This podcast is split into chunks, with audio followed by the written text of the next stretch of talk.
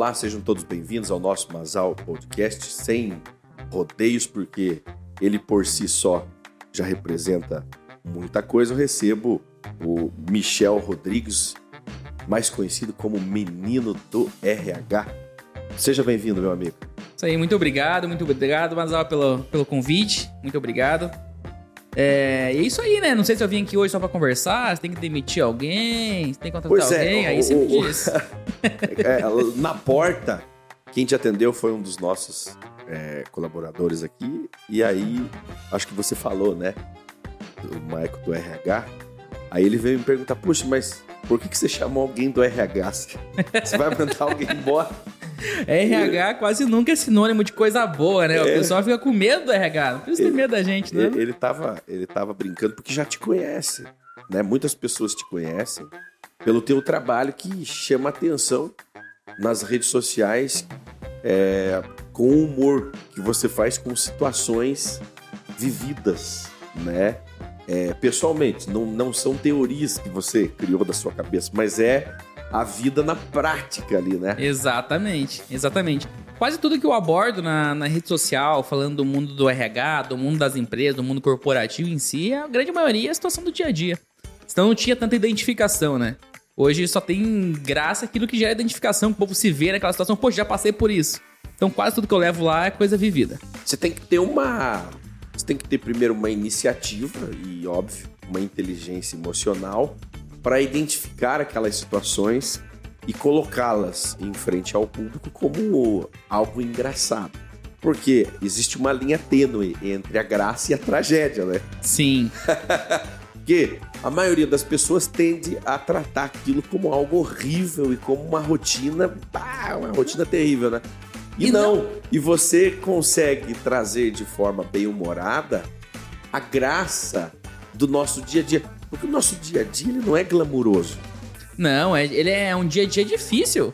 O dia a dia do, do, do, do, do proletariado, nosso dia a dia, ele é um dia a dia cansativo, ele é um dia a dia que você vai pro trabalho pra poder pensar. Pra, pra quê? Quando caiu o quinto dia útil, você faça alguma coisa com aquele dinheiro, paga seu aluguel, subsista. Mas assim, o dia do pagamento é um só no mês. Você tem 30 dias pra poder conseguir esse pagamento. Nesse meio tempo, você tem que tornar o dia a dia menos maçante, menos Escuta, difícil. é, é, é. Pode falar. Eu tenho uma curiosidade aqui, é o seguinte, porque hoje se fala muito e eu sou entusiasta do desenvolvimento humano. Ou seja, aquelas pessoas que procuram ver o, mundo de uma outra forma. Mas o povão mesmo, o povão só tá esperando o dia 5. Não, é dia 5 e empresa que tem vale é dia 20 também. É dia 5 e dia 20, é isso que ele quer. O povo vai pra empresa, eles trabalham bonitinho, trabalham certinho, mas o foco deles não é no futuro da empresa. O foco dele é dia 5 e dia 20. Se a empresa pagar certinho dia 5 e dia 20, isso, e dar uns benefícios legalzinhos, nossa, deixa a mágica acontecer. Acabou. Não, deixa a mágica acontecer que o teu funcionário vai produzir muito, velho. Porque a gente ouve, né? Ah, não é o dinheiro que importa, não é o salário. Você tem que se E, desligar e é disso. mentira, importa sim. importa sim. Tudo é dinheiro, tudo é dinheiro. Vê se alguém vai trabalhar de graça. Não trabalha, nem relógio. Agora, poxa, eu ouvi dizer que você tá fazendo uma transição.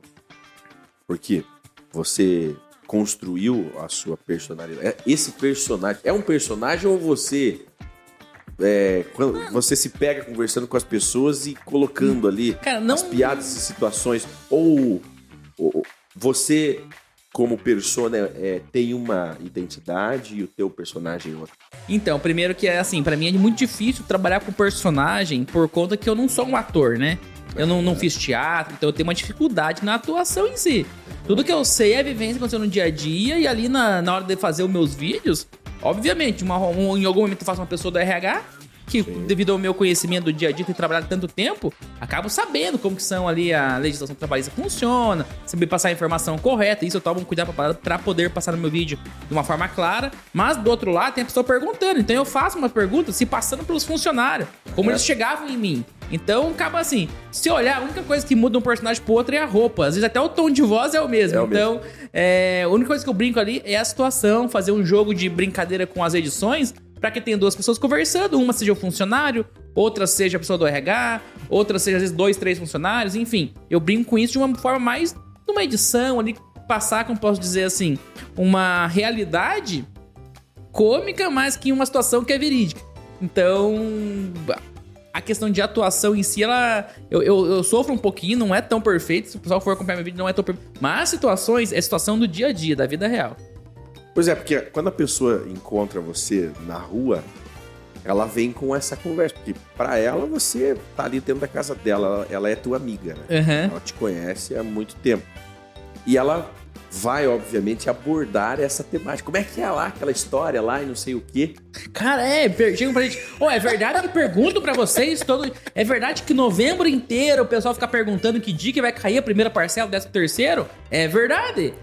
Fica dentro do RH. Se você colocar uma câmera, quando eu posto um vídeo, cara, essa semana semana que cai a primeira parcela do décimo terceiro.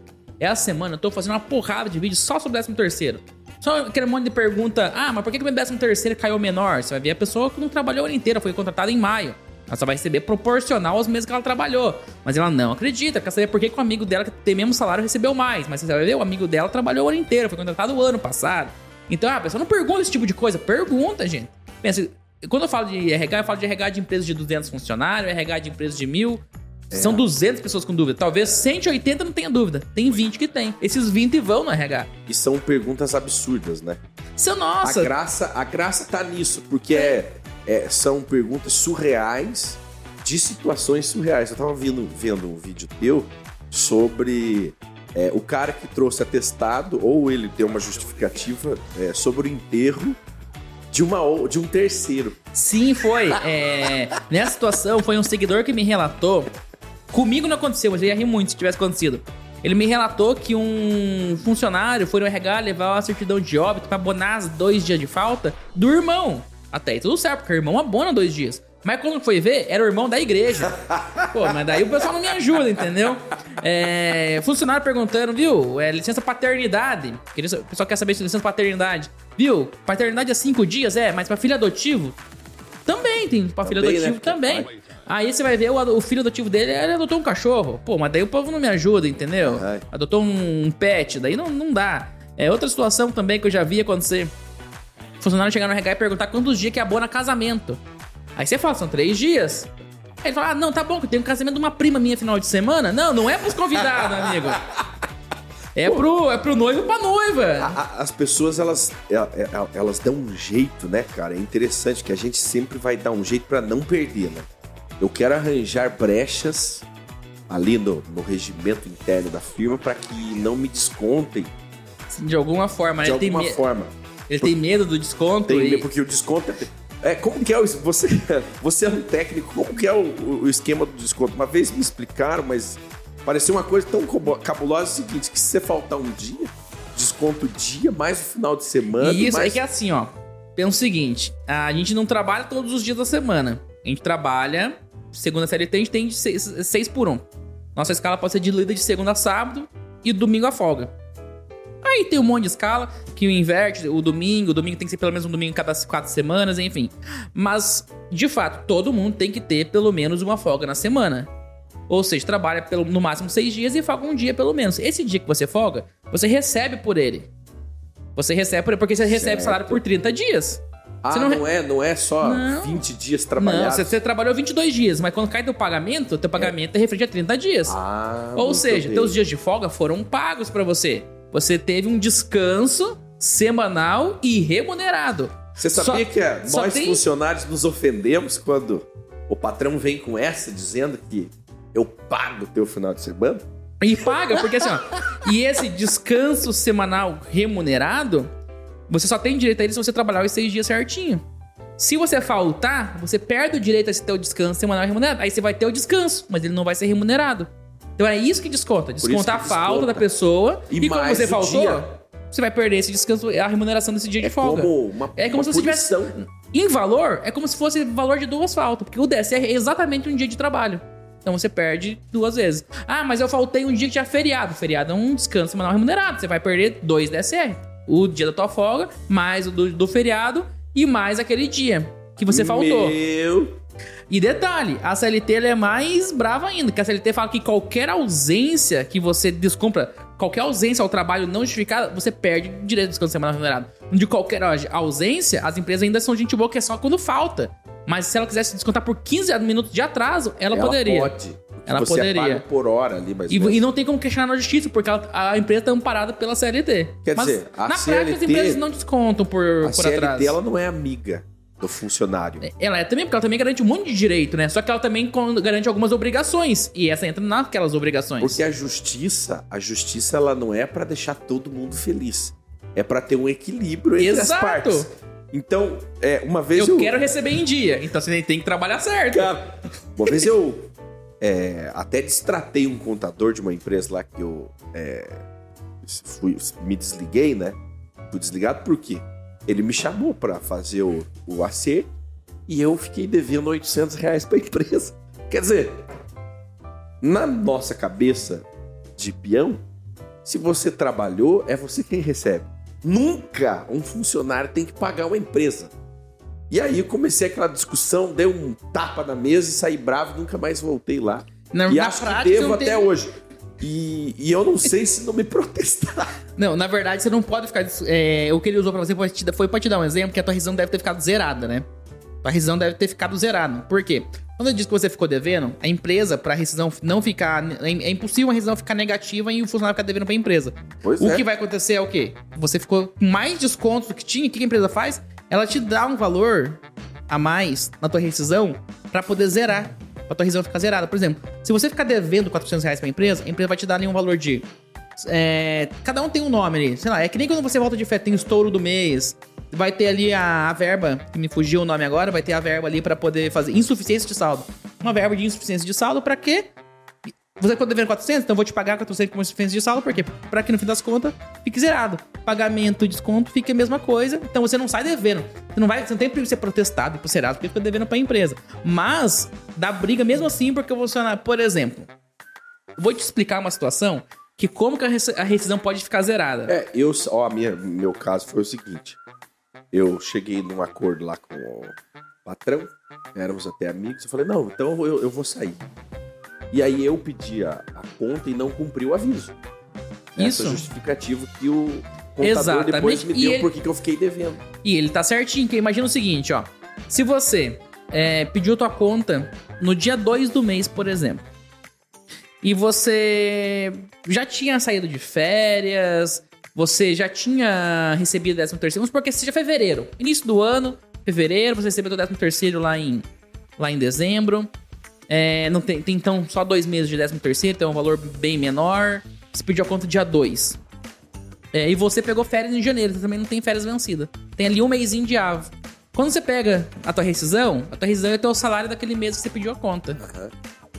O teu salário de fevereiro tem dois dias trabalhado, um mês de 13 terceiro e no máximo dois meses de avo. Quando soma todo esse valor, vamos supor que dê 600 reais, e o teu salário seja 3 mil, e você não cumpre aviso, a empresa tem que descontar teu aviso. Então você tem para receber 600, a empresa tem para te descontar 3 mil. Então, como que você vai. É, é isso que a empresa fala, fica devendo. Porque esse- essa diferença de dois mil reais e pouco que vai ficar pra trás aí, vai ficar com uma insuficiência de saldo. A empresa vai ter que absorver esse prejuízo. Aham. Porque ela vai descontar de você, mas na verdade não vai descontar em lugar nenhum, porque você já, você já não teria. Já teria não tô fundo. mais lá. Exatamente. Então, é Mas muito aí comum. não é cobrado do, do- do- Do funcionário? Do funcionário. Não, Do ele joga. Não, não é cobrado na justiça, não tem perigo de ser protestado. protestado, não tem perigo de ir no Serasa. Por esse motivo a gente não vai pro Serasa. Ei, tá, mas aí, pô, eu não. Imagina você, eu chamei você agora, você tem que ficar me explicando a legislação. Mas a graça vem dessas situações. Vem, por porque conta é do desconhecimento Vem. do brasileiro dos seus direitos Aonde que tá a deveres. graça? A graça não tá na eu explicar a razão zerada. A graça tá no funcionário. Depois que eu expliquei tudo ele, tá. Mas e meus anos de firma? E Se não me pagar relação, nada, né? eu vou pôr vocês no pau. É aí que tá a graça. Porque toda vez. E fora aquele um que fala assim: é, vou pôr vocês no pau, vou falar com o meu advogado. Então é aí que vem a graça, na quebra. Porque é, acontece a explicação e no final vem a quebra. Daí vem a graça. E tem graça porque acontece. Ou o pessoal é da turma dos que fala que vai pôr a empresa no pau, ou é da turma do que, calma, vou te explicar aqui certinho, tá certo? É aquele, né? Quem nunca, quem nunca passou por esta situação, né? Qual brasileiro aí comum não vive isso diariamente, né? Exatamente, exatamente. E claro, existem situações que empresas às vezes cometem erro, equívoco. A legislação prevê que a empresa, ó, calculou errado a rescisão. Você viu que estava errado mesmo? Então vou calcular uma complementar, te pagar essa diferença. E as empresas podem fazer isso. Então, tem maneira das empresas se corrigirem quando é o caso. E vou dizer, assim como na grande maioria. A grande maioria dos RHs, pessoal de contabilidade que calcula uma rescisão, uma folha, procura fazer o máximo possível certinho para poder não ser cobrado depois pelo cliente. Vamos supor que é um, um escritório de contabilidade. Ele não quer ser cobrado pelo cliente por um erro que ele fez. Ele teve que pagar uma multa. Com certeza isso deve ter um contrato. E se a empresa pagar a multa, quem vai ter que pagar a multa, na verdade, é o escritório devolver para a empresa. Então isso a gente não quer, né? No dia a dia a gente quer fazer o nosso trabalho bem certinho. Vocês do RH, vocês são advogados, né? Sem formação, mas somos. É como se fossem advogados que vocês fazem aquela, aquela mediação ali. E, e, e tem que saber que diz os regulamentos, a lei, porque senão. É, Exatamente. Senão a empresa quebra, né? E ninguém quer trabalhar. Sim, não. É, são, existem muitas pesadas se você manda uma informação de folha de pagamento fora do prazo para o governo. Se você Olha manda alguma só. informação pro preço social fora do prazo, se você admite alguém, hoje tem que mandar a admissão preço social antes da pessoa iniciar no trabalho. Então você manda depois, você tá passivo de receber uma multa do governo. E são multas que, se você somada, dão são valores muito expressivos. Então, não quer. Então o RH ele tem essa, esse portal. É como toda função da empresa. Mas ele tem que ter esse- muito esse cuidado. Então, se a gente não fizer certinho, pô, vai saber, a gente vai ganhar as contas também. A gente também é funcionário. Se a gente fizer nosso trabalho mal feito, a gente também vai ser mandado embora. Tem RH do RH? Ou você mesmo se demite? Não, na verdade, sempre tem um outro amigo, né? Que vai ter É, um ah. gostinho de ti. Ah, é, sempre tem aquela. Ah, quem que vai demitir o cara do RH? Sempre tem outro cara no RH também pra te demitir. Pode ficar tranquilo. Tá to- você vê que tá todo mundo indo pro pau, né? Todo mundo se. Ó, o fulano foi mandado embora. Aí, ó, a Beltrano foi mandado embora. É, passaram o facão nele. Passaram o facão. E daí é você que tá mandando, mas de repente, pra te mandar embora, vem um supervisor, né? E não seja por isso, né? Você também vai, vai ser. Agora, você, você é, então desenvolveu essa tua veia artística, tua carreira, produziu conteúdos. Esses conteúdos é, é- é chamado de novelinha na, na Não, internet? Como sketch. chama isso? Sketch. Sketch, sketch. Se chama sketch. É, na verdade, eu, sei- eu há mais ou menos uns 5 anos atrás, é, final de semana, eu comecei a trabalhar como garçom no Curitiba Comedy Club, fazendo taxa, é, eventos como freelance sábado e domingo. E lá eu me apaixonei por- pelo stand-up. Então eu comecei a me envolver com a arte fazendo stand-up. Participando de noite de open mic, noite de iniciantes, ou seja, iniciando ali a minha, minha vida em cima do palco como humorista de stand-up. E é muito difícil a vida de um stand-up, até conseguir uma certa relevância, enfim. Mas isso me aproximou dessa arte da comédia, do humor. O tempo foi passando, é, surgiu outras plataformas como o Reels de Instagram, os vídeos curtos de TikTok, e pessoas falando às vezes de humor de outras coisas, não só aquilo que eu via no palco. Falando de como que era, ah, ir no mercado ser atendido pela moça da- da- do caixa. É, porque não como que existia era, isso, né? não, como que era ir na farmácia e aí pedir um remédio que você não quer pedir, com vergonha. E, e pessoas foram tornando, criando nichos de profissões de forma bem humo- humorada. E eu vi ali uma possibilidade e tentei falar um pouco da minha profissão através do humor. Então ali que veio a ideia de fazer Deu menino do. RH. Cê- cê- qual plataforma você postou a tua- teu primeiro, tua primeira sketch, você lembra? Eu postei no TikTok e no Instagram. Ah. Eu postei ela simultaneamente. É, agora não vou lembrar a ordem, mas assim, Mas pra ver se ia Até certo. hoje eu faço isso. Até hoje eu posto nas duas. Até hoje eu posto no- nas duas plataformas. É o mesmo vídeo, a mesma edição. Eu subo o original um pra cada lado, jogo lá. É, mas o primeiro viral foi no TikTok. O primeiro viral foi no TikTok. É, e foi, eu acho que ali na primeira, segunda semana já acertei um videozinho. beleza, polêmico, me xingaram um monte. Brigaram comigo. Você não ficou assustado? É, Nossa, muito, muito, muito. Porque eu sou, eu sou, eu sou muito calmo, muito tranquilo no dia a dia. Não, porque você é Porra. do RH, a pessoa do RH é mais quadradinha, assim, né? A- Também, a, aham. conduta, Cara, né? mas no dia a dia, na vida, às vezes minha esposa quer brigar comigo, eu nem tô brigando, só fico dela fica mais brava ainda. Mas acontece, mas é no, lá no dia quando eu vi aquele monte de, de, de comentário, gente brigando. Por quê? Foi um vídeo que eu falava o seguinte: eu era um funcionário que eu não viu? O meu vale transporte não caiu, acho que era isso. E eu falava. o- Aí eu fazia a pessoa do RH olhando no sistema, putz, esqueci de comprar desse cara. Aí eu olho pro funcionário e falo assim, viu? É, você consegue vir mais dois dias? Porque daqui dois dias vai cair pra você. Era isso o videozinho, coisa bem boba. E assim, e o povo fica bravo porque, ah, o RH não pode errar. Nós erra, a gente é funcionário. Funciona na produção, às vezes erra a peça que custa. E, cara, e tudo certo, tem, tem que estar no carro. Então, a gente também erra. Então foi um vídeo bobinho, vídeo de sei lá, 20 e poucos deu segundos. que falar. Nossa senhora, gente me xingando. É, acha bonito falar que não compra VT pros funcionários. É não sei o quê. Depois o funcionário falta e vão querer descontar dele o dia. Nossa senhora. E aí esses viralizou. Não, esses são os tranquilos. Fora o povo que elogiava minha mãe nos comentários. Escuta, e, e é, uma, é uma máxima que se dá discussão, viraliza? Também.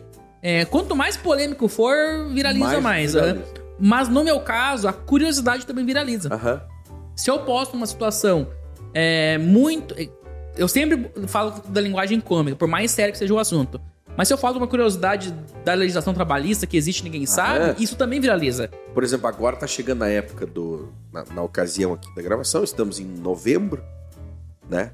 Indo pra dezembro, é época agora de receber décimo terceiro. Décimo terceiro. tudo É, mais por tem. exemplo, se alguém aprontar nas festas das firmas de final de ano, dá justa causa, não dá? É, Pensa, isso é uma curiosidade e uma polêmica. A chance de um vídeo desse ter um alcance É bom muito maior. é maior. É um, ó, é, é, pros criadores de conteúdo, eu, eu tenho visto o seguinte: se você consegue postar algo que está dentro de uma tendência do momento em que nós estamos vivendo, né?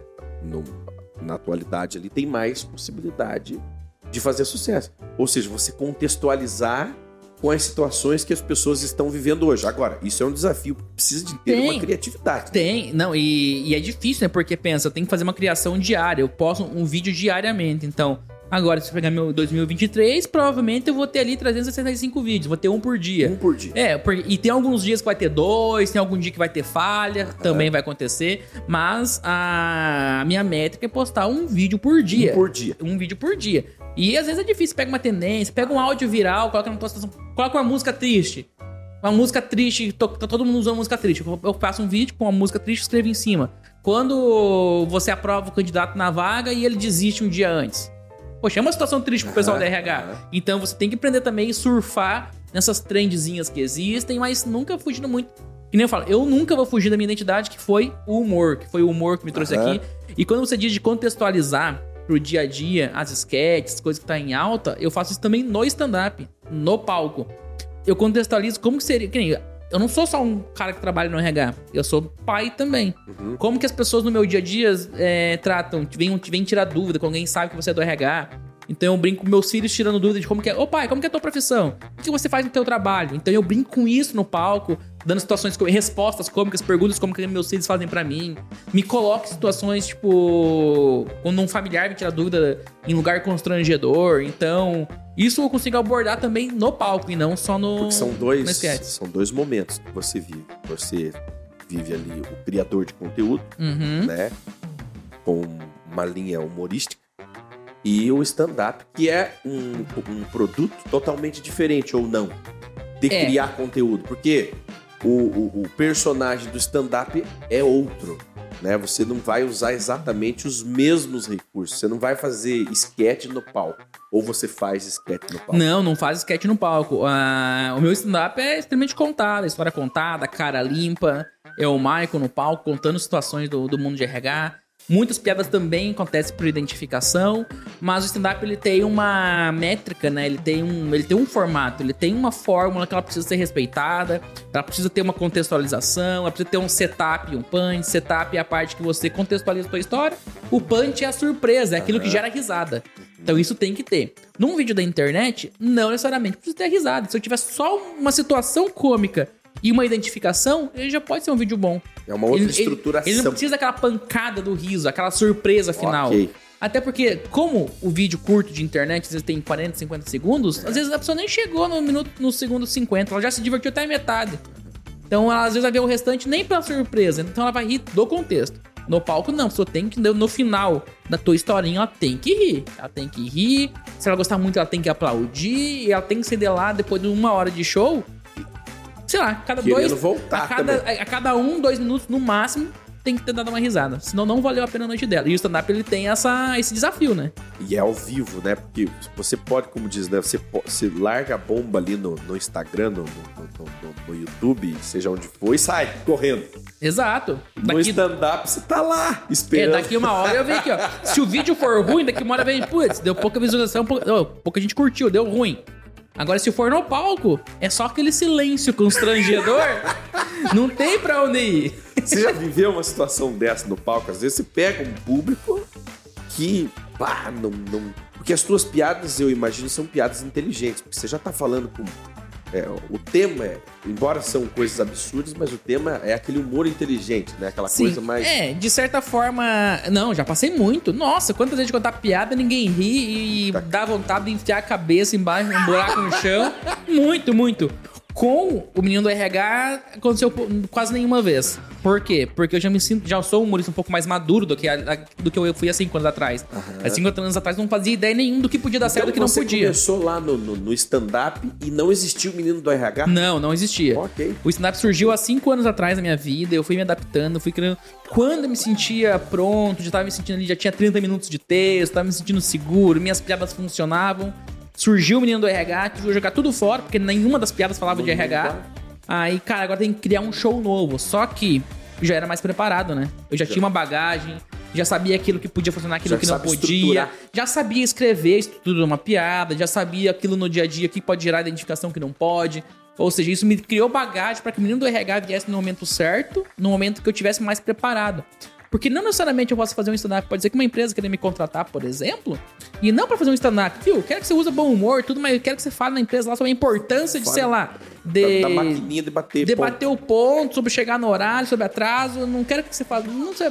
Tá, eu posso. Eu vou lá, vou fazer uma palestra, vou contextualizar. Vou usar do humor como ferramenta para também passar uma informação. Então, o menino do RH surgiu na minha vida no momento que eu tava muito mais preparado para que se ele desse certo, eu ia ter as ferramentas certas para poder trabalhar com ele. Então, hoje, com, com os stand-ups que eu fiz, é, cada vez mais ele tem sido assertivo, porque eu tenho um público que quer me ver, eu tenho pessoas que já se identificam com as situações que eu falo no palco. E, tem, e as pessoas vão lá pra justamente escutar esses desabafos e as piadas que eu falo, porque fazem parte do dia a dia delas. Então a chance num, num- numa atmosfera dessa de dar errado é bem mínima. Se eu, te- se eu me preparei com um texto que eu também acho engraçado, a chance de dar errado é mínima. Vai dar certo. E você, você teve um, um começo, né? Não caiu de paraquedas. Porque na internet, quando a gente estoura alguma coisa, é como se você caísse de paraquedas ali, né? Sim. Acontece muito o inverso hoje na internet. O pessoal, por algum motivo, conseguiu fazer esses as sketches, por algum motivo tá na internet, por algum motivo faz humor, e É. deu certo, a pessoa é boa naquilo. Cara, vai pro palco. e ela precisa ir pro palco, porque, como aquilo que a gente falou no começo, dinheiro é importante. O, o dinheiro vem O do dinheiro é importante. O, o palco dá mais dinheiro. Ah. Não tem como. Porque pensa, é, quando você subiu um vídeo Olha legal, teve um milhão de visualizações, legal. Você teve, sei lá, 100 mil likes. Ganhou e um milhão e de reais? na conta. Caiu Não- algum Pix? Não, caiu nada. Não, não, vê, não ganha um não, milhão de não reais ganha. quando faz Não ganha, um não ganha, não cai nada. Tô até hoje quando cai Pix na minha conta. Não cai, não cai. Não, não recebe dinheiro. Então aonde que você vai, de certa forma, monetizar? É no palco. É no palco, é Caramba. através de alguma publicidade. São pessoas que têm um alcance maior, vai fazer uma Evento. publicidade. É, pra fazer uma propaganda pra uma marca. Vai Aham. ganhar um troquinho, mas vamos supor, você fez três comercial pra Nestlé. Não, não aconteceu comigo, mas se quiser, Nestlé, eu tô aqui. Mas vai acontecer. Entendeu? É. e Você vai combinar com você um cachê, vai pagar pelos três comercial e acabou. Entendeu? E é aquilo. Então- e então, morreu pra o quem- dinheiro. Pra quem, é quem tá pro- querendo produzir conteúdo, conteúdo e olha você lá, pá, você já tem muitos seguidores, milhares lá, e fala, poxa, esse cara tá ganhando muito, muito dinheiro com os views. Não, o dinheiro ele, ele vem com os eventos, ele vem com as publicidades, porque o, o Instagram ou o YouTube ele não, não, não é misericordioso com você, porque você trabalha pra ele, né? Exatamente. de, de uma certa forma. Só que por outro lado você eleva a tua autoridade, né, o, o domínio sobre determinados temas, o que faz com que pessoas paguem pra te ver no teatro. Exatamente. Pensa o seguinte, ó. boa, você- boa, boa. Se você tá usando a tua imagem ali, você tem uma muitas pessoas que gostam de você, é, a tendência de você, se você falar de um produto, elas quererem consumir é muito grande. Se o produto for humor, comédia, show, algum tipo de palestra que seja, você já tem autoridade. Então, você precisa para criar um produto em cima disso. É o tal do marketing digital. O que você fazer agora que você tem relevância? É. Eu não fazia ideia. Eu vim estudando esse meio tempo. Como eu já tinha ideia de fazer palco, fazer stand-up, é, eu vejo que é um assunto que não existia outras pessoas fazendo no mercado. é, existia nichos, mas, tipo, tem um amigo meu que fala sobre enfermagem, tem um amigo meu que fala sobre os peão de fábrica, tem um tem amigo meu que fala sobre a vida dos professores, mas sobre RH ninguém falava, sobre o mundo corporativo ali, falando no palco, não, não existia tanto. Então eu tento pegar essa parte de fa- essa fatia do mercado que ninguém tava e tentar me fixar nela. Boa. Então é a forma que eu vou tentar monetizar que jeito? Fazendo meus stand-ups, fazendo o povo rir, se divertir comigo, assim como se diverte no, na internet, tentar levá-los pro palco. Então, como que você vai tentar monetizar de certa forma? Vendendo uma apresentação, vendendo um show, criando um produto. Vamos supor, se você realmente tem uma imagem que tenha fixada, é, imagina que isso aconteça com grandes atores de novela, por exemplo, ele vai emprestar a imagem dele pra poder pra uma marca. Talvez uma empresa queira colocar a minha cara numa integração, não sei. Sim. É, numa integração de Como admissão, que não é faço fala? ideia. É Cipate? É, cara, parte tem demais. São esses supor. eventos, né? Exatamente. E, e aí você vai, vai emprestar teu tempo, você vai lá, vai falar com suas autoridades. E como você já tem autoridade, isso vai te. vão, vão te remunerar de alguma forma por conta disso. Olha, é, é interessante, muitas pessoas acompanham e se perguntam, poxa, mas como que os influencers, né, os youtubers, né, essa galera do digital ganha? Então tá aqui, você ganha indiretamente, né? É, ali a rede social ela é uma ótima vitrine, Isso! né? Porque você não tem de repente lá um, um milhão para comprar um espaço na Globo, na Record, no SBT ou numa grande rádio, mas você tem uma puta de uma plataforma digital só que é uma troca. Você produz conteúdo para que ela mantenha as pessoas dentro dela, se alimentando daquilo, e ela te dá ali a devida, nas devidas proporções, uma visibilidade. E essa visibilidade É você vende. É isso, é isso. É, eu falo, as redes sociais, ela te, ela te, faz vitrine, faz as pessoas Boa. te verem. Agora que as pessoas te viram, o que, que você vai dar para essas pessoas? Eu quero dar alegria, eu quero dar aí, é diversão. per- aí é o seguinte: se, se você não, não, não fatura, se você não dá sentido para o que você faz na internet, a não ser que seja um hobby, um hobby Cara, caro, Em algum você momento. tá trabalhando de graça. Cara, em algum momento a pessoa vai desistir. Porque isso vai. ó, é, eu percebi isso na, na, é, na pele. Você deixa tua família de lado, você às vezes não brinca com o teu filho porque está gravando um vídeo, está pensando em um roteiro. É, você abdica de muito tempo importante da sua vida para poder produzir o conteúdo. Porque o conteúdo é diário, todo dia tem ideia, todo dia tem que gravar. Você produz uma hora por dia. É, uma hora por dia não. Um vídeo por dia. Quantas horas você leva para produzir esse vídeo? Cara, até desde o momento que você tem a ideia, que você escreve o roteiro, que você para pra gravar, depois que você gravou, você editou, depois que você editou, você subiu na plataforma, você criou uma legenda bonitinha, você criou uma capa bonitinha, você postou na plataforma. Pensou num copo. Cara, ali, ali você perdeu às vezes por baixo umas duas, três horas, quatro horas, pra mais às vezes. Porque a ideia não vem assim, vou sentar, vou ter ideia, veio, vou escrever. E quando Ia ser você- muito legal se fosse assim, mas Pois não é. acontece. É, eu não sei se acontece com você, comigo, volta e meia acontece, me dá um, um pavor. Você faz, editou, produziu, colocou legenda, títulos e tudo, e tá escrito uma palavra errada e você já publicou o tal vídeo. Cara, hoje, se tá Que errado e subiu, vai ficar errado. Se deixa errado, Vai mesmo. ficar errado. Meu. Porque assim, olha, pensa, é, o que o povo vê e acompanha na rede social hoje não são vídeos bonitinhos, formato Rede Globo. Verdade. O que o povo vê lá é um vídeo que representa a realidade dela e ela acha aquilo engraçadinho. Aham. É isso que as Tá pessoas veem lá. valendo. Tá valendo. Se o fundo que tá Boa. borrado, Por isso que a pessoa grava lá na sala de casa, grava no quintal e. é muito bomba. democrático. É muito democrático. Se você tiver ideias boas, ali valoriza a ideia. Ninguém quer ver nada bonitinho. Ninguém quer ver nada muito 100% bonito. Mas você tem que ter uma coerência, né? Se, e se eu falar de investimento no banheiro? Então, mas aí que tá. É, é, você tem que saber com quem está falando. Você tem que saber quem é o teu público. Cara, Quero mas- vender. Investi- Eu tenho uma carteira para investidores, mas tô falando do banheiro. mas se você estiver falando sobre investimento pra quem tá investindo quem tá cagando. em cerâmica de banheiro, não sei, talvez faça sentido. Vai que você tá falando sobre investimento porque você tá falando da Incepa. Ou seja, mas você tem que, você tem que ter uma noção do, do teu público, quem que você quer alcançar, né? É isso. E assim, é, e quando eu digo tem que simplificar. A empresa que eu tô hoje, ela tem. Aprendi muitas coisas lá e, e ela colocou em palavra uma coisa que eu já tinha pra mim, né? É, menos é mais. Menos é mais. É, quanto menos coisas você diminuir de um, de um projeto, do, enfim, é, como posso dizer assim, deixar mais Enxugar. limpo, enxugar, melhor você vai ter um resultado, vai ser mais rápido, menos é mais.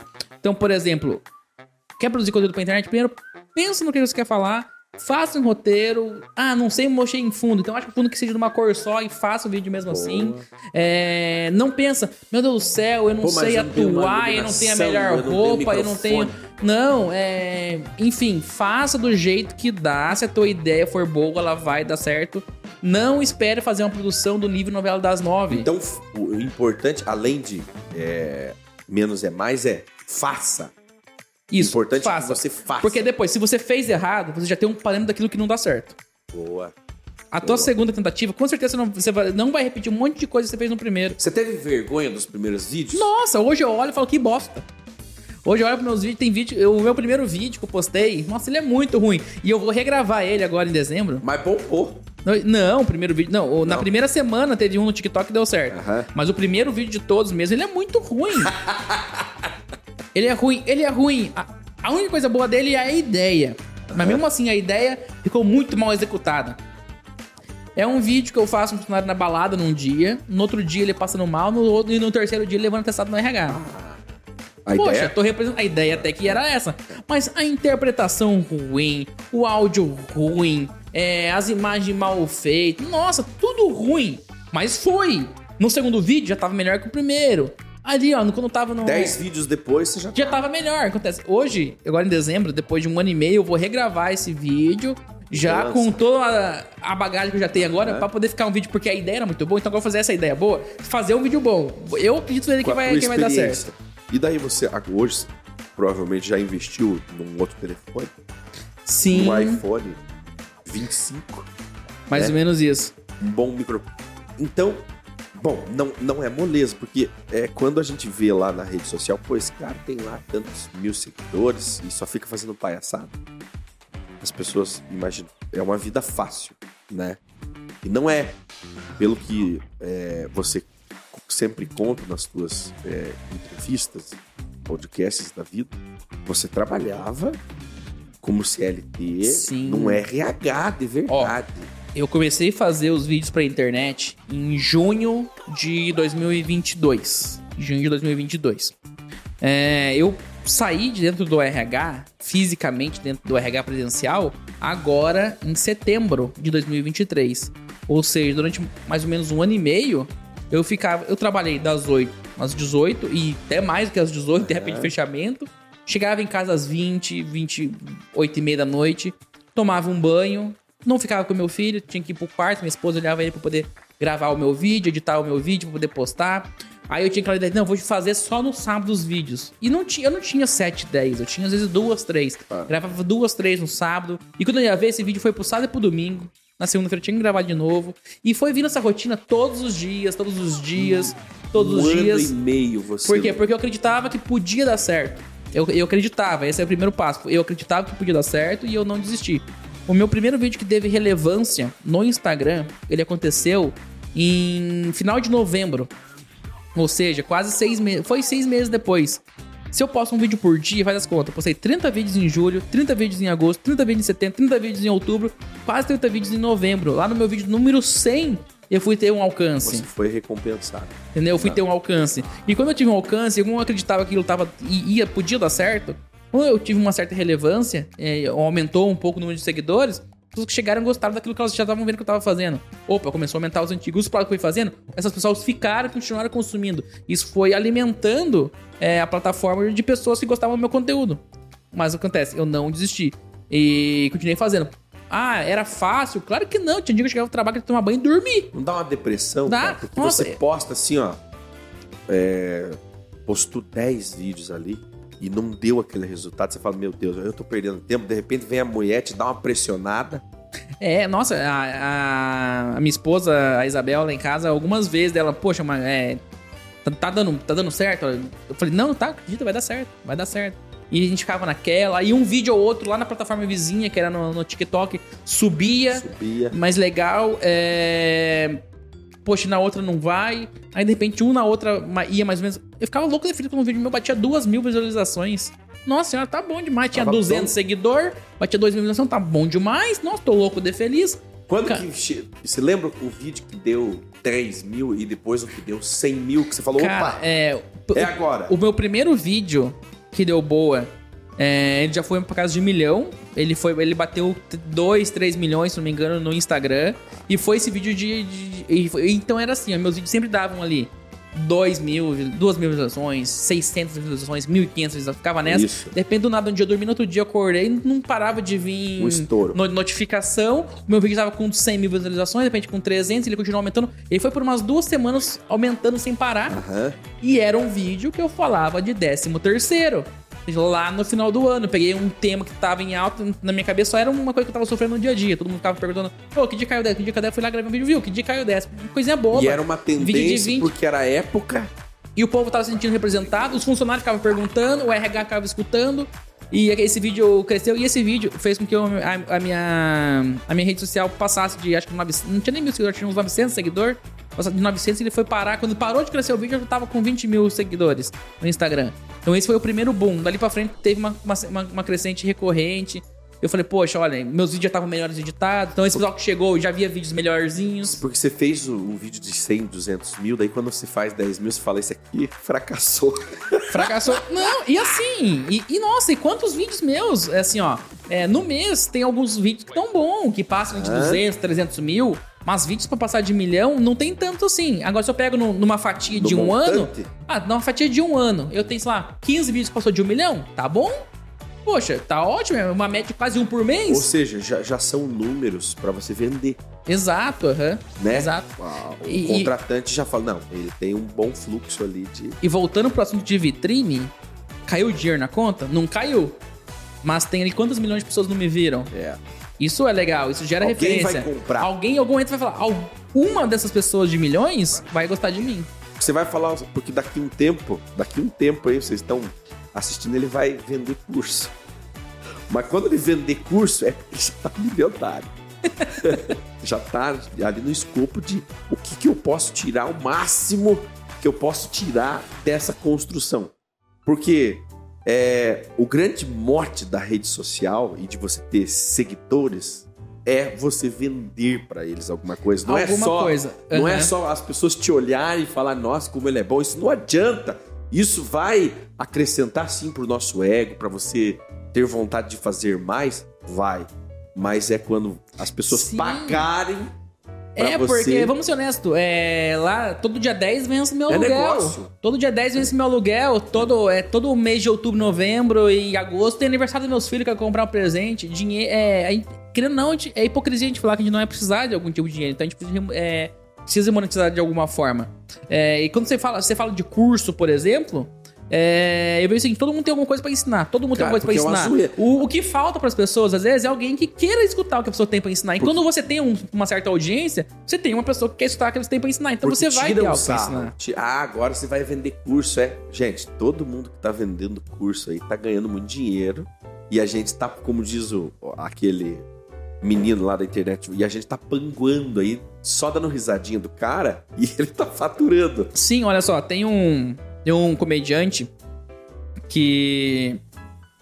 É, por exemplo, um não, tem vários, né? O pessoal tava na internet, tava na internet ali fazendo suas publicidades, tudo, de repente falou: cara, cara, por que você não faz um show de humor? A pessoa vai lá, não, mas não sei, nunca fui muito bom de palco. O pessoal só quer que você esteja lá, só quer te ver pessoalmente. Por onde que eu começo? Aí quando você vai ver essa pessoa, anuncia que vai fazer show, ela não anunciou 30 datas no mês. Entendeu? E quando você vai ver 30 datas, vamos supor que ela foi pra. Todo teatro que ela foi tinha. Um chuta baixo. Todo teatro que ela foi, teatro pequeno de 100 lugar. E Cada pessoa que foi nesse lugar de 100 lugar pagou 50 reais pra ver ela. Cada show ela ganhou 50, é, 5 mil reais. Ela fez 30 shows no mês, ela ganhou aí milhão no mês. Tá, ela já tá vivendo daquilo ali. Exatamente. Ó, 5 mil vezes 10 vai pra 50 mil, 150 mil que a pessoa ganhou no, num mês. Vamos supor, tô falando arredondando pra baixo, que a pessoa vai pra lugares muito maiores, vai fazer com mais frequência. Às vezes naquele dia ela fez, às vezes, um corporativo. Não sei, tô viajando aqui. Mas com certeza a internet não daria isso pra ela. É, diretamente, mas Diretamente. indiretamente foi a inter- a internet que proporcionalizou isso. É, você precisa de ser visto para ser lembrado, né? Agora, é e antes da gente dar uma mudadinha aqui na, na temática, é inevitável então o criador de conteúdo estourar é, se ele insistir. É inevitável, ele vai estourar. Ele vai estourar. Eu, eu, eu sou bem pragmático hoje em falar que sim. É, as pessoas não estouram hoje por quê? A pessoa faz 10 vídeos, não teve alcance e ela desistiu de fazer. É óbvio que o meu vídeo foi dar certo o meu vídeo número 100. Eu tive 99 fracassos se você olhar por essa ótica antes. Se eu tivesse desistido no vídeo número 60, não ia ter chegado no número 100. Então, se você não desistir... Primeiro passo é não desistir. É, se você faz... Se você confia fazer um trabalho de qualidade, ele vai dar certo. Ele vai dar certo. É, e eu acho que sim, é inevitável se a pessoa produzir. A, a internet é agressiva. Você tem que estar preparado para que você vai ter que produzir conteúdo diário. Todo dia. Não, eu, eu, produzo vídeo, não dá certo. Vai ver, a pessoa postou um vídeo esse mês, pulou dois meses, postou outro. Aí agora vai postar direto, vai postar na outra semana. Aí fica mais duas semanas sem. Olha, se nem ela consegue identificar a métrica dela, como que ele quer que as plataformas identifiquem? E quando a gente fala dos algoritmos, os algoritmos são um número que prevê, que, não que prevê, mas que controla na minha cabeça. Tudo no mundo é número. Eu trabalho X tanto de horas por mês e vou receber tanto no dia 5. Eu sei pelo tanto que eu trabalhei, o tanto que eu vou receber no dia 5 no, como funcionário. Na internet não é diferente. O tanto que você trabalhar agora, você vai ter um resultado. E a internet, sei lá, os algoritmos, de alguma. Eu não sei explicar como que eles fazem, mas eles devem fazer isso. Eles vão falar, poxa, esse cara que todo dia produz conteúdo. É Todo um dia esse cara produz conteúdo. né? Cara, peraí, e se esse conteúdo desse cara for bom? Vamos entregar ele. Eu imagino que acontece isso. Você tá todo dia criando conteúdo. Todo dia, por três meses. A plataforma viu que. Ah, esse cara tá criando conteúdo. Vamos jogar ele pra 100 mil pessoas pra ver o que dá? Pra ver se essas 100 mil vão gostar? Depende do vídeo dele, do nada foi pra 100 mil. E é E, assim ele, que e- acontece. e e ele louco de feliz. Aí a plataforma viu que desses 100 mil, 20 mil pessoas curtiram e- essa publicação dele. Opa, dessa fatia de 100 mil pessoas, 20 mil gostaram. O que essas 20 mil pessoas têm em comum? Tais coisas. Vamos deixar quieto para essas 100 mil mais um pouquinho de tempo. Daqui a pouco jogar para um milhão de pessoas igual essas 20 mil que gostaram, o mesmo perfil.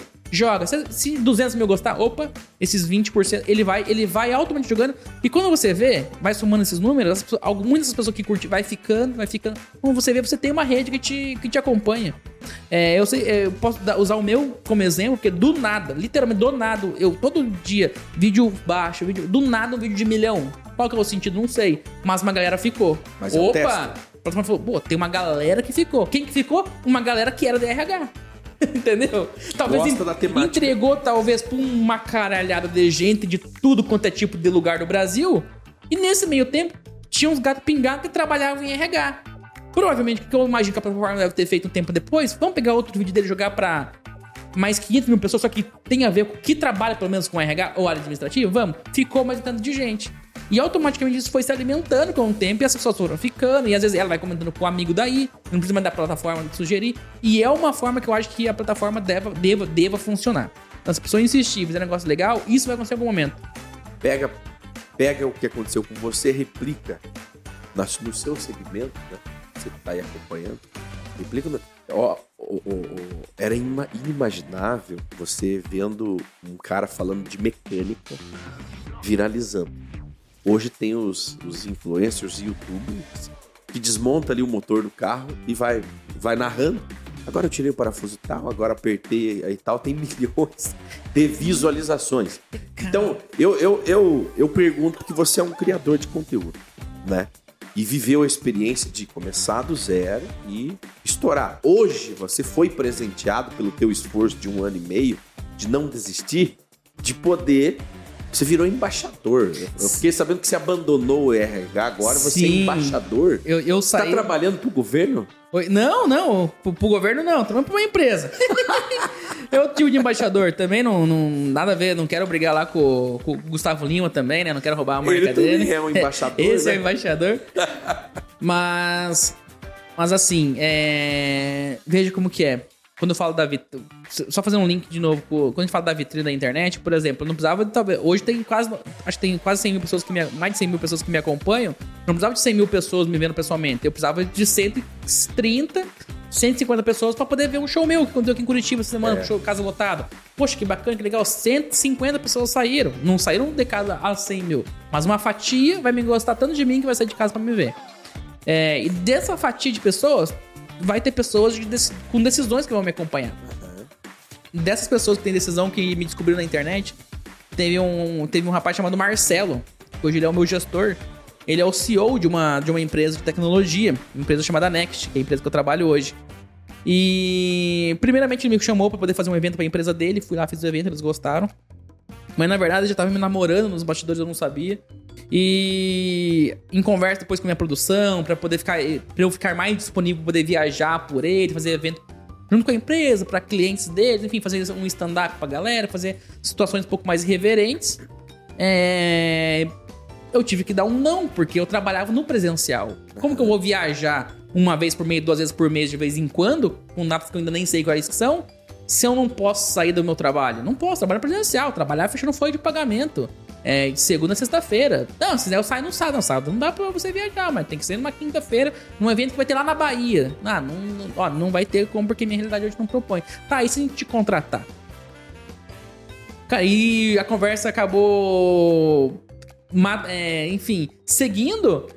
E eu, e eu acabei tendo uma proposta de trabalhar para eles efetivamente. Avançou num nível que eu tive que optar.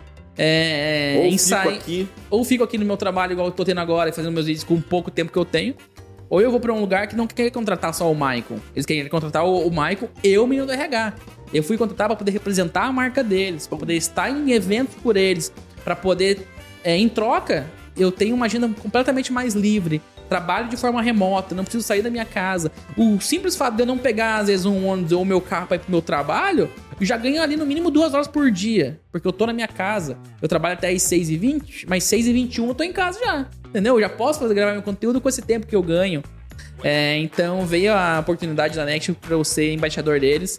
Vai ser contrapartida de eu estar remotamente mas sempre que necessário também viajar fisicamente por eles. E hoje eu sou um colaborador que trabalha efetivamente dentro da área de marketing deles, não estou mais dentro do RH, trabalho dentro da área de marketing para poder ajudar eles na criação de conteúdos, da ideia de conteúdos, planejamento de marketing, planejamento de clientes, enfim. É, foi um desafio muito grande que eu aceitei com muito medo, de saber, sem saber se eu ia dar conta ou não, porque eu mudei completamente é, de área, ali no dia a dia, querendo ou não, mas sempre com a ótica de falar com as pessoas de RH. Porque o produto que é. eles fazem é um produto para RH.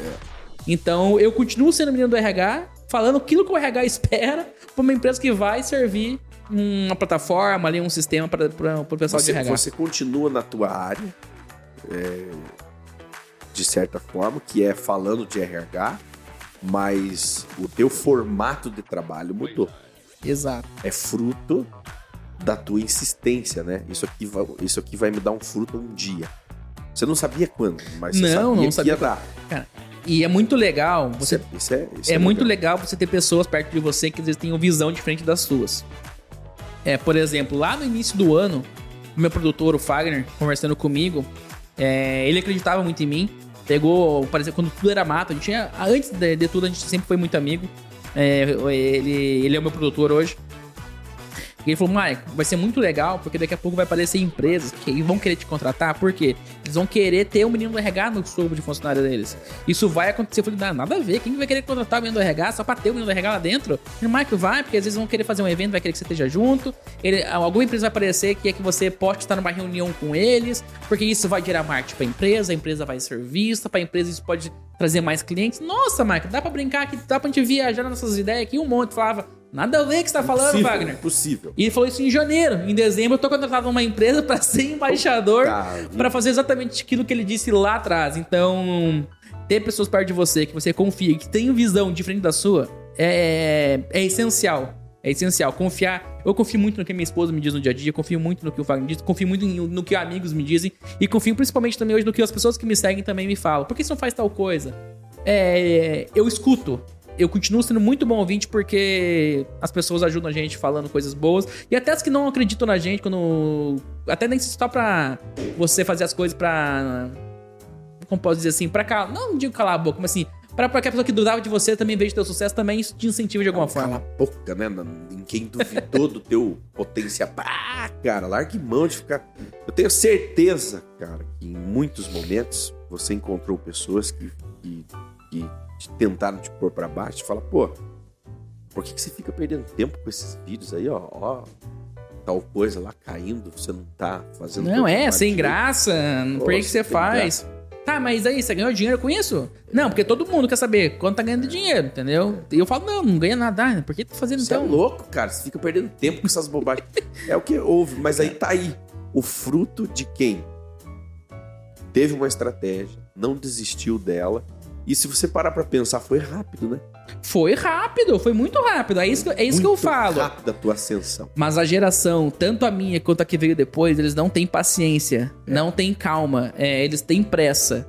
É, e a um pressa. não e a, é a pressa inimiga da perfeição. É, é, quanto mais pressa você tiver pra chegar lá e menos você se organizar pra isso, você não vai chegar. Tá, não é só não desistir, é não desistir e também ter um plano. Tem uma estratégia. Ter uma estratégia, faça. E, e tenha certeza que você vai abdicar de muita coisa. Você vai perder tempo, você vai deixar de assistir o futebol do time que você gosta, porque às vezes você vai estar gravando um vídeo, você vai deixar de ter um jantar gostoso com a tua esposa, você vai deixar às vezes de sair jogar bola com o teu. Você vai ter coisas negativas. Não é uma coisa gostosa 100% Vai do dormir tempo. menos. Vai dormir mesmo. Nossa, nesse, nesse tempo, enquanto eu tava trabalhando no RH e eu não tava trabalhando no remoto, cansei de dormir às três e meia, quatro da manhã e depois acordar às seis pra ir trabalhar. E trabalhar com sono, entendeu? E, e no outro dia de noite, putz, agora eu vou dormir. Não dá, tem que gravar vídeo de novo. Então é sacrificante, mas é, eu tinha certeza que daria certo. E tá dando. Tá dando e vai dar mais certo ainda. Os teus conteúdos são conteúdos bastante leves, assim, o humor, né? Não é aquele humor pesado que a gente sabe que existe, mas que é humor. Então, pra gente encerrar o nosso bate-papo de hoje, gostaria que você comentasse um pouquinho é, justamente essa. A gente tá tendo que pisar em ovos, né? Uhum. Você não tem total liberdade mais pra falar o que pensa, e daí na, na, na, área do humor, você fazer humor é, com liberdade. Isso parece que está sendo arrancado né, aos poucos, né, a cada dia que passa. Existe uma parcela pequena, mas que é muito barulhenta, que está tomando espaço da- dessa liberdade que nós tínhamos. Você, você já se pegou em algum momento tendo que pensar duas vezes antes de fazer um- uma piada? Sim, o tempo todo. É, quando eu vou falar de um assunto, eu- é, teve um dia que eu fiz um vídeo falando sobre a legislação. Teve um dia que eu gravei um vídeo falando sobre a legislação de PCD, é, sobre a obrigatoriedade das empresas. É, eu tomei muito cuidado para não, não ser desrespeitoso em nenhum momento, para que não parecesse uma pessoa que tivesse, talvez, zombando. Como eu falo de humor, parece que só de eu falar de humor e falar que eu vou falar, falar do- sobre a lei de PCD, eu vou tirar sarro do- de uma pessoa PCD, uma pessoa com deficiência. E não necessariamente. Então, às vezes até pra você dar uma, uma opinião, ensinar, você tem que, tem que tomar cuidado. É, eu, enquanto criador de conteúdo, como conteúdo que eu falo, eu tenho que lidar muito com a legislação trabalhista, falar sobre as opiniões das pessoas, sobre como que os RH têm que se importar. Se dentro das empresas o RH não pode fazer nada de diferente porque o RH tem que ser o exemplo, nós temos uma raiva disso. Deixa o RH tomar uma cerveja no final de semana. Quantas pessoas que trabalham no RH, o gestor vai lá e briga com ela. Pô, você postou uma foto tomando cerveja no final de semana na praia. Por? Você tem que ser um É, não exemplo. pode? Não pode, porque você é o exemplo da empresa. Porra, todo respeito, vai se lascar. RH também, funcionário também. Não, e eu falo isso porque é uma coisa que o RH sofre. O RH tem que ser o exemplo. Deixa o RH. Deixa o RH. Se tu, tá caindo em dia teu pagamento, tá, tá, contratando bons profissionais, o recrutamento tá selecionando bem as pessoas, o departamento pessoal tá cumprindo bem o papel dele fisca, é, de, de pagar a- o pagamento em dia, de poder pagar os impostos em dia? Tá, tá. Então deixa o que ele faz fora da empresa, é dele que faz é, isso. é, exemplo, é, é, só pra você avançar, mas exemplo do que, né? Como se, se a sociedade não bebesse, não fosse na praia, não, Exato. não tivesse uma vida. Como se você vivesse no mundo de Nárnia, Uhum. naquele mundo onde é, você nem existiria. Não, é, isso faz com que você demolize. E não só o profissional da RH. Tem muitos profissionais assim. Você tá aqui, por exemplo, um professor. É, por exemplo, parece que vê um professor, vê uma pessoa. Ou, ou se o funcionário vê um RH na praia tomando uma cervejinha. Nossa, o RH tava tomando uma cervejinha na praia. Se um aluno vê a professora na praia tomando uma cerveja, meu Deus do céu, a professora tomando. Parece que a gente nunca demoliza. tivesse Alguma, visto é como se algumas profissões. E isso, e isso eu digo assim porque a gente não percebe, mas a gente ainda pensa assim por conta de uma ancestralidade que algumas profissões tinham que ser o exemplo. Cara, e deixa as pessoas viverem, entendeu? Cumprindo a função dela como profissional, tá tudo certo. É, E como. E eu reflito isso na internet. Como menino do RH, tem que meio que ser o exemplo. Mas o Michael, é, enquanto humorista, ele acha que. No palco, inclusive. No palco, eu acho que tem momentos pra você fazer humor, fazer piada. Tem assuntos que vão ser. Você, é muito importante você saber o local onde você está fazendo suas piadas, é, o momento que você está fazendo, pra qual plateia que você está abordando aquele tema. É óbvio que se a pessoa for fazer uma piada é, com o PCD dentro de um, é, do Erastinho, por exemplo, cara, tá no momento errado, no lugar errado, com as pessoas erradas, você está completamente errado, entendeu? Sei, tô- Mas se você Faltou faz uma noção. É, você vai fazer uma piada com religião dentro do- da, da missa, por exemplo, cara, não faz sentido, tá completamente. então, Eu, eu não acho que tem que se fazer piada com tudo. É, e nem com todos, mas você tem que tomar muito cuidado com as coisas que você fala e pra quem você fala. Se você tá falando com o teu amigo, ou se você tá numa plateia de pessoas que compartilham o mesmo pensamento que você, e você se sente à vontade, e você julga que aquele lugar é apropriado, pode fazer. Eu acho que é, tem que se fazer piada com tudo, mas no local correto, com as pessoas que estão aptas para ouvir você. E de forma alguma também é, ofender essas pessoas de forma gratuita. Porque se confunde o humor ácido, que era o, o, o antigo humor negro, que também não se pode mais falar, se confunde o humor ácido com ofensa gratuita. Primeiro que, pra ser humor, tem que ser engraçado. Se você só ofende e não tem graça, não é humor. É uma ofensa. Aí tá errado. Você tem que ter graça. O pessoal que faz humor hoje, que chama de humor ácido, principalmente o pessoal que, tá, que inicia, Porque o ele stand-up inicia. ele surgiu É, mais ou menos com esse a- tipo de A humor, ideia né? é pra quebrar. A ideia é pra quebrar. Por exemplo, se você faz um humor ácido hoje, o humor ácido não é só brincar com assuntos totalmente delicados. Política é delicado. Mas quando você fala do atual presidente, por exemplo, é, pra uma plateia que não gosta dele, essa plateia vai rir demais. Isso é um humor ácido. É, porque você e é fala- um humor gostoso, porque tá quebrando paradigma. Você tá brincando com quem tá no poder. Então isso vai gerar risos, por quê? É, Porque o riso, olha, todo animal, quando vai se defender, ele mostra os dentes. A risada é um ato de defesa nosso. Então quando a gente ri, a gente significa que a gente tá resistindo. Então quando a gente resiste é porque a gente tá se divertindo. Então o ser humano não é o único animal que mostra os dentes pra rir. E que vem no algo ins- instintivo de que? De ser um ataque. Então é um ataque de riso. É um ataque. Então, É, o, o- o humor era aquela coisa transgressora, né? Exato, é então você uma, tem uma que- ação que vai transgredir alguma coisa, porque é, você, se, se- eu sentar aqui e ficar te elogiando que você é bonito e, e tudo mais, você é talentoso, Você vai achar legal, mas tá. pô, não, tem graça, né? não tem graça. aham. Se, se- se a- se o objetivo é fazer as pessoas rirem, eu vou ter que transgredir alguma coisa, né? Porra, é, é, tipo, mas assim, pô, pô, tu é bonitão, é mesmo com uma cabeça desse tamanho, ainda continua sendo bonito? é- Sei lá, o povo riu porque falou da tua cabeça, entendeu? De uma situação que é diferente que no momento, não sei. É, Aí você fala isso no momento de zica. Exato. Aí, aí fala isso no momento que a tendo um pessoa. surto de- Aí você fala isso no momento. Exato. Ou fala isso no momento que a pessoa tá com a cabeça inchada porque ela sofreu um acidente. Poxa, tá completamente errado. Vou dar um exemplo. É, é, é, é- é aquela- mas o humor, ele, ele, ele existe. Ele tem. Pra, pra ser humor, eu acho que ele tem que ser politicamente incorreto, você não acha? Tudo tem momento e local pra se fazer humor, mas pode se fazer humor com tudo, desde que você saiba o local que você está e que você domine aquele assunto e que, principalmente, você cause risada. Tem que ser engraçado. Ofender gratuitamente já não, já, já não, já não acho que, é, que seja humor. Então o patrulhamento, o patrulhamento que existe aí é, diariamente, né? é, ele, ele ainda tem as suas. Seria um contrapeso. Seria um contrapeso, se, se, se, se avalia assim, que de repente esse patrulhamento ele traz um, um- um- uma contramedida ali pra gente prestar atenção no, no que tá acontecendo à volta. Sim, é, patrulhamento que você diz assim, o pessoal que às vezes é, fala, ah, não se faz piada com isso, não se É, pode o fazer piada com patrulhamento é você fala um negócio, eu já te corrijo aqui no ar, porque isso não se faz, isso não se fala. Esse é o patrulhamento. E, e pensa um milhão de Shimon na rede social te corrigindo. Sim, é, é, eu entendi, entendi. Agora eu entendi o que você tá falando. Mas, por exemplo, o. Não vai mudar. Essa galera vai continuar aí corrigindo Vai, todo mundo. vai. E o pior, tem pessoas que não estão aqui pra ver o acerto de ninguém. É. Elas estão aqui pra monitorar o, o teu erro. É. Estão aqui pra monitorar o teu erro.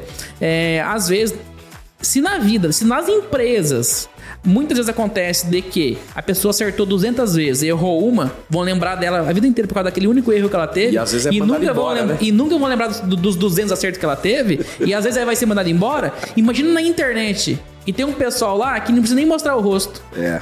Entendeu? Então vai ter gente isso em todo lugar e o, o influenciador, a pessoa vai ter que tomar cuidado.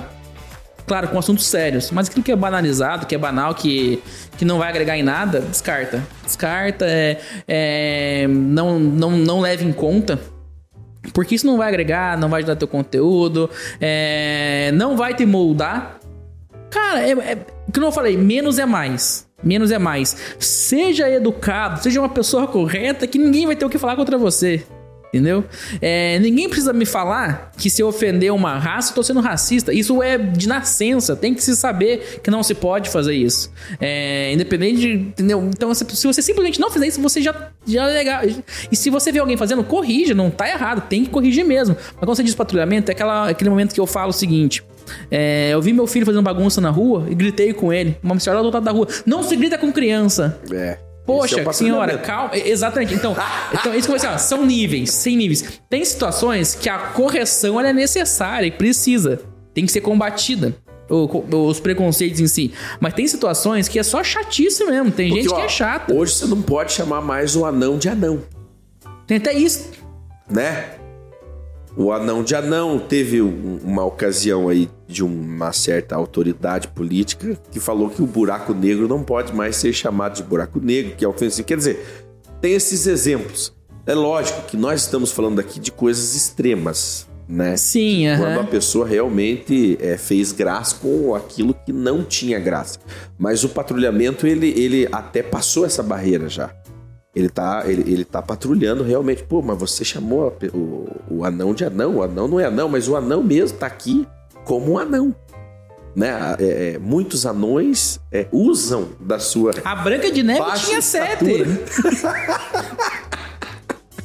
até pra ganhar dinheiro. Mas ai, ai, ai. Não, mas eu entendi. é delicada. a- É, é difícil, é difícil lidar com, com, com esse patrulhamento. É difícil saber aquilo, porque assim, tem coisas. E o, o, o- eu acho que o maior problema desse patrulhamento que você está dizendo não é o patrulhamento em si. São as pautas importantes que alguma. que é defendida, que fica perdida no meio disso. É, por exemplo. Não são resolvidas. E não são resolvidas porque tem uma galera fazendo mais barulho com coisa menos importante do que aquela mais importante. Talvez o combate com o racismo hoje ele é tão necessário, tão importante, que talvez por algumas pautas desnecessárias fique nublado. Pessoa- Pessoas sérias que estão brigando por realmente por, por igualdade, fica perdida nesse limbo por conta de pessoas que são. Algumas que são só chatas. Porque para uma parte da sociedade, né, fazer uma correção dessa, pô, é, não é buraco negro, é errado falar buraco negro. A temática ela perdeu o seu objetivo por por esse simples momento. Sim, e são E por assuntos essa com- simples é, correção, e são assuntos complexos. E ao mesmo tempo que a gente tem que estar atento para saber lidar com, com, com esse pessoal do patrulhamento, tem que também estar aberto para poder aprender com quem tá ali para ensinar da forma correta também. É, muita coisa não precisa, ninguém tem que ensinar pra gente. Ninguém precisa me ensinar que não posso ofender uma pessoa por conta da raça que tá errado. Ninguém precisa me ensinar, minha mãe me ensinou. Então ninguém precisa me ensinar que as mulheres precisam de igualdade. Eu venho de uma área que é recursos humanos, que é, sei lá, 80, 90% é feminina, é mulher. Eu vejo que essas mulheres sofrem no dia a dia, às vezes até com assédio por conta de colaboradores, de gestores, de outras pessoas. É, eu cansei de ter que atender funcionário ou outros gestores. Porque eles, da- é, eles assediavam através das redes sociais, as colaboradoras, elas já não queriam nem falar com essas pessoas. E eu, por ser o único homem do setor, ter que ir lá e conversar com essa pessoa.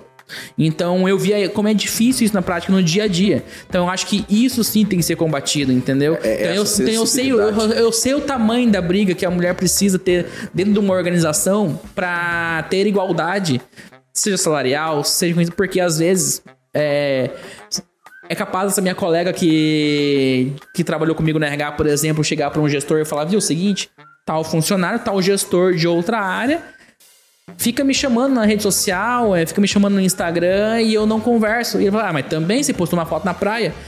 E Entendeu? E aí? É, E a culpa é ainda ser dela. Então eu vejo a dificuldade que é ser mulher. Eu sei a dificuldade que é ser uma mulher negra, por exemplo. Eu sou casado com uma mulher negra.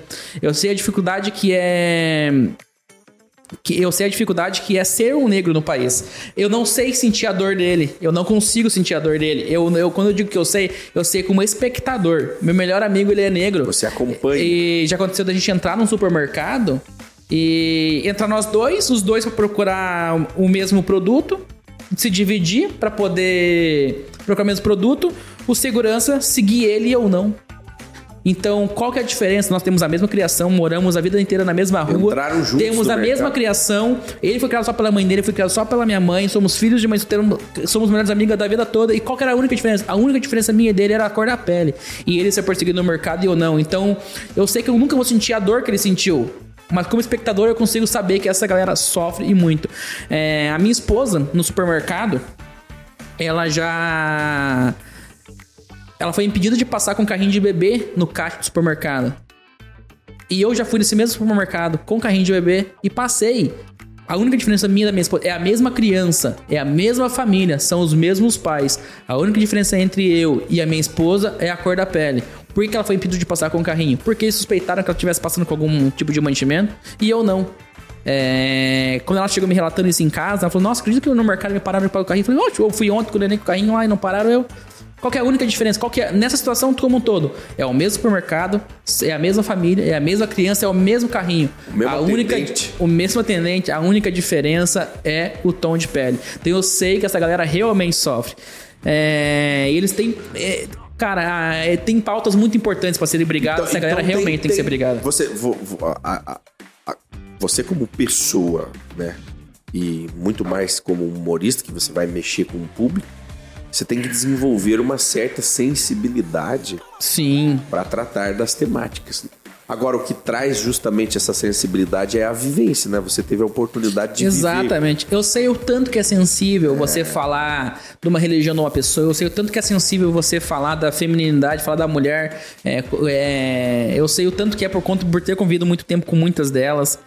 É, eu sei da dificuldade que é e como é sensível ter que lidar com a questão racial. Então, no meu humor, na rede social, seja nas sketches, seja no palco, eu tomo muito cuidado para que eu quero que toda essa galera em si dê risada, se Você, divirta. tra- você, você tem, ah, desenvolve uma habilidade já de traduzir, né?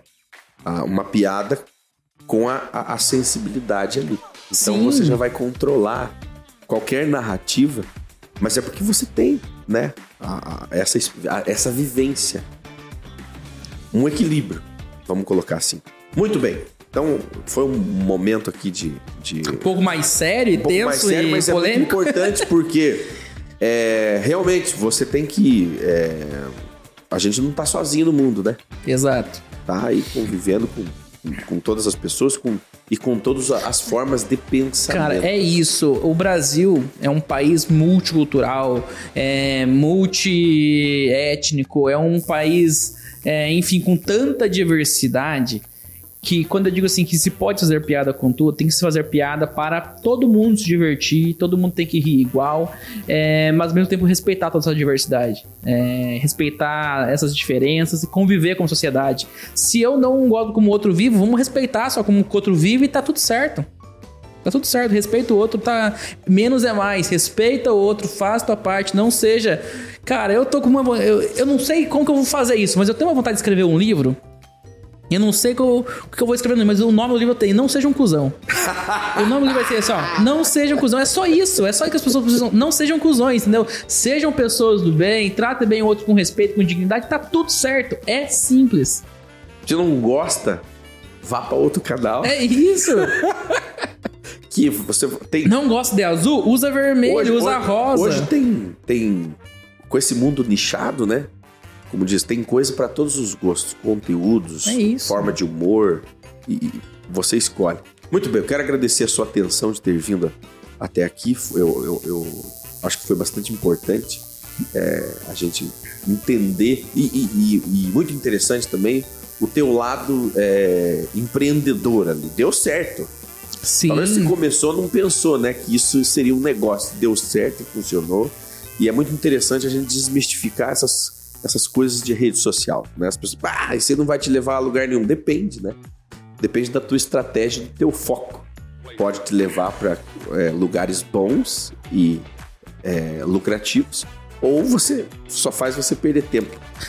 E também vai ser um aprendizado. E também é um vai ser um- aprendizado. e, e não tem problema no meio do teu projeto você mudar o curso, mudar a direção. É, se você tentar fazer uma coisa, acreditar que não eu falei. Talvez no meio do caminho você perceba que não é exatamente aquilo, mas talvez agora você descobre que pode ser aquele outro. É. E você vai pro outro caminho. Você vai achar caminhos. É só não largar a mão, não desistir, que você vai achar um caminho, seja naquilo ou em outra coisa. O teu Instagram é menino do RH.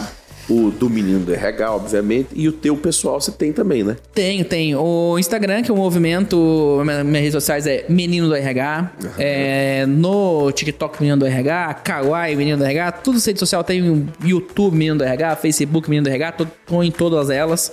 É, tenho no meu Instagram pessoal também, que é Michael Rodrigues.